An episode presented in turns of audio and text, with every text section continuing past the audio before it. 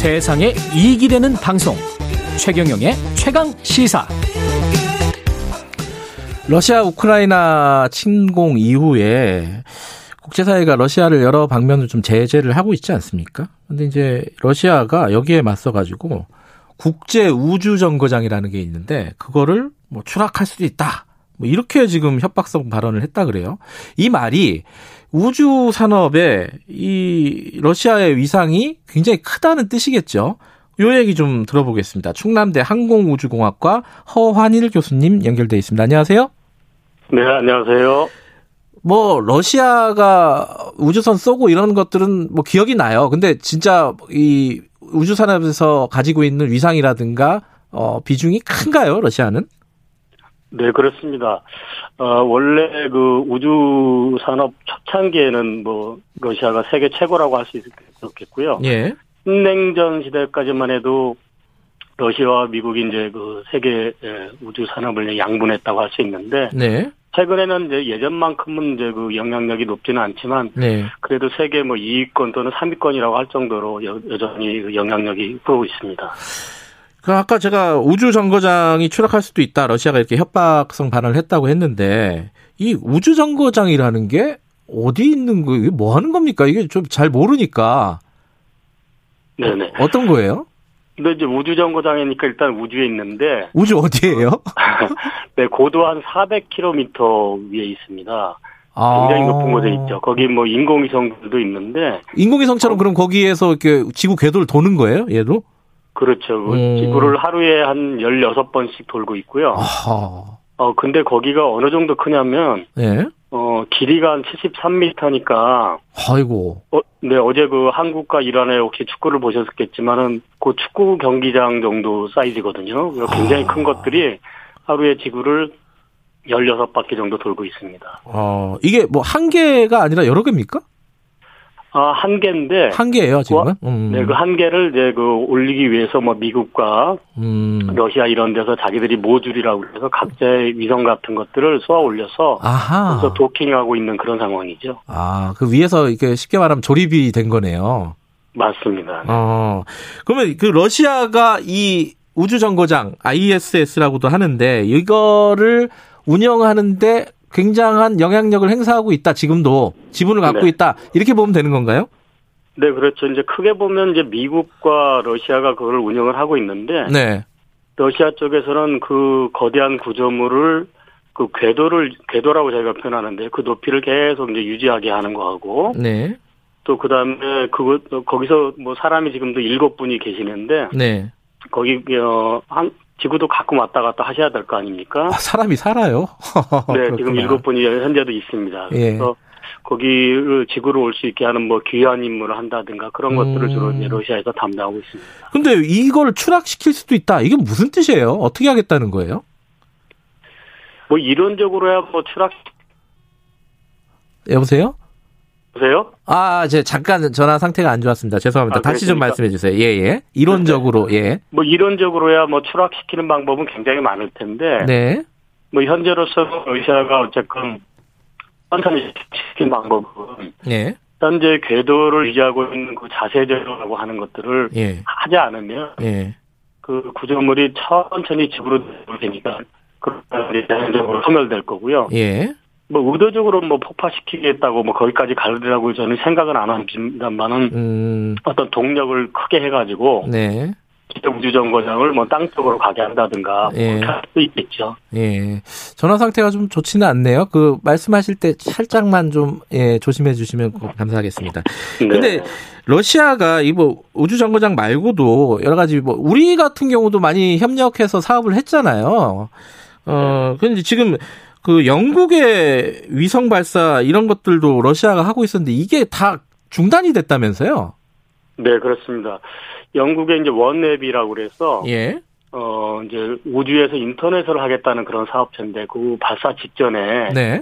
러시아가 이제 뭐 여러 가지 그 전쟁 문제로 인해서 요즘 국제적인 제재가 많다 보니까, 예. 영국의 위성을 발사해 줄 수 없다. 지금 그런 상황이고요. 예. 뭐 우리나라도 사실 좀 영향을 받고 있습니다. 우리나라도요? 어떤 영향이요? 우리나라도 지금 초소형 발사체 도요셋이라는 게 있는데, 예. 그곳을 지금 다 위성을 만들어서 러시아로 싣고 가려고 했거든요. 거기서 발사를 해야 되니까. 예. 근데 그건 이제 꼭 러시아 문제뿐만 아니라 미국에서. 예.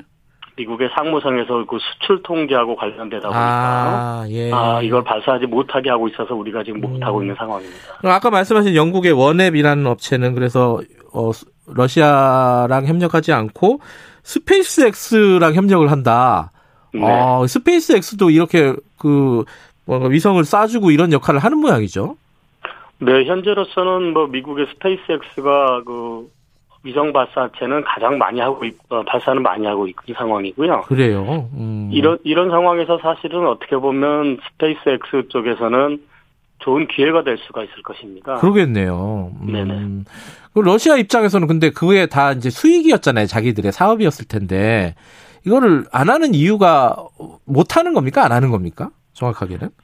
못 하는 건 아니고 못 하는 것도 일부는 있습니다. 아까 우리나라 경우처럼요. 네.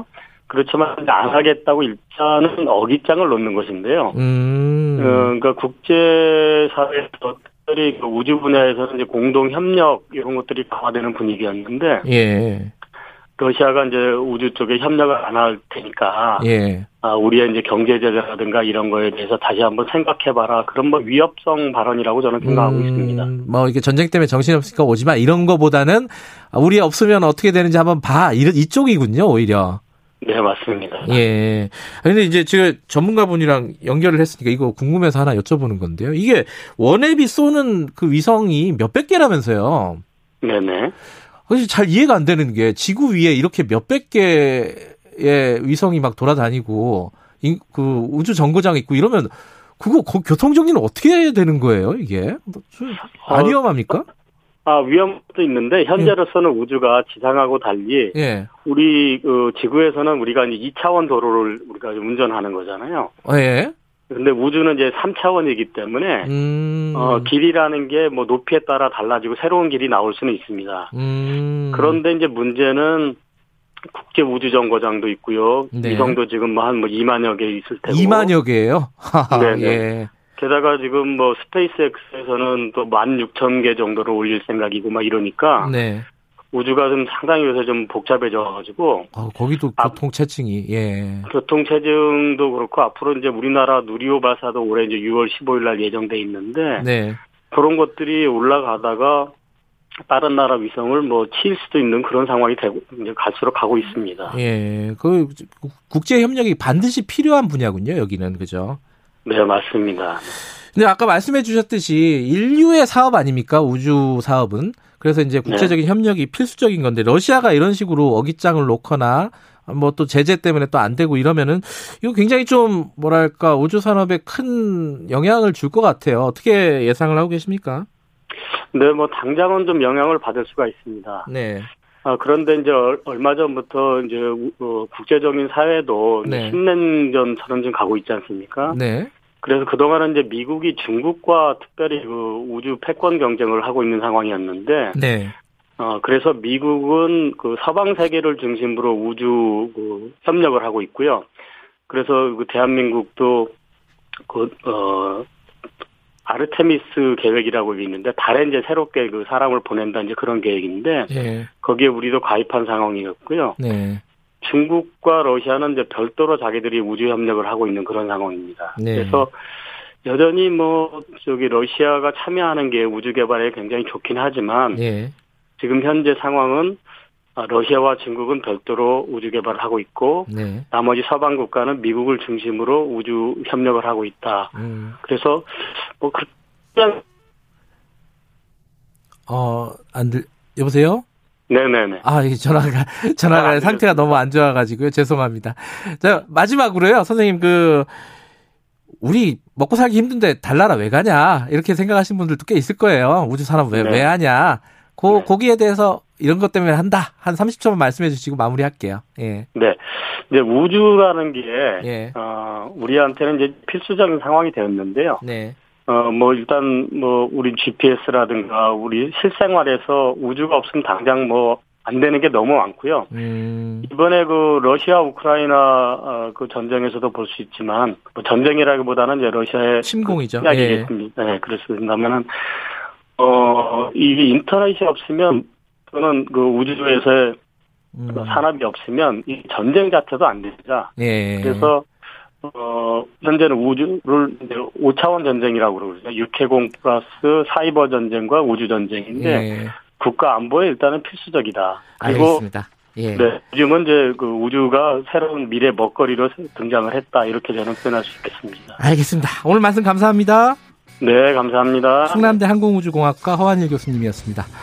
문자들 많이 보내주셨는데 시간이 없네요. 반갑다고, 일주일만 해서 서운하다고, 전 많이 한 것 같습니다. 건강하시고요. 뉴스 보시다가 하늘도 한 번씩 보시기 바라겠습니다. 저는 뉴스타파 기자 김경래였습니다. 다음 주에는 최경영 기자가 돌아옵니다.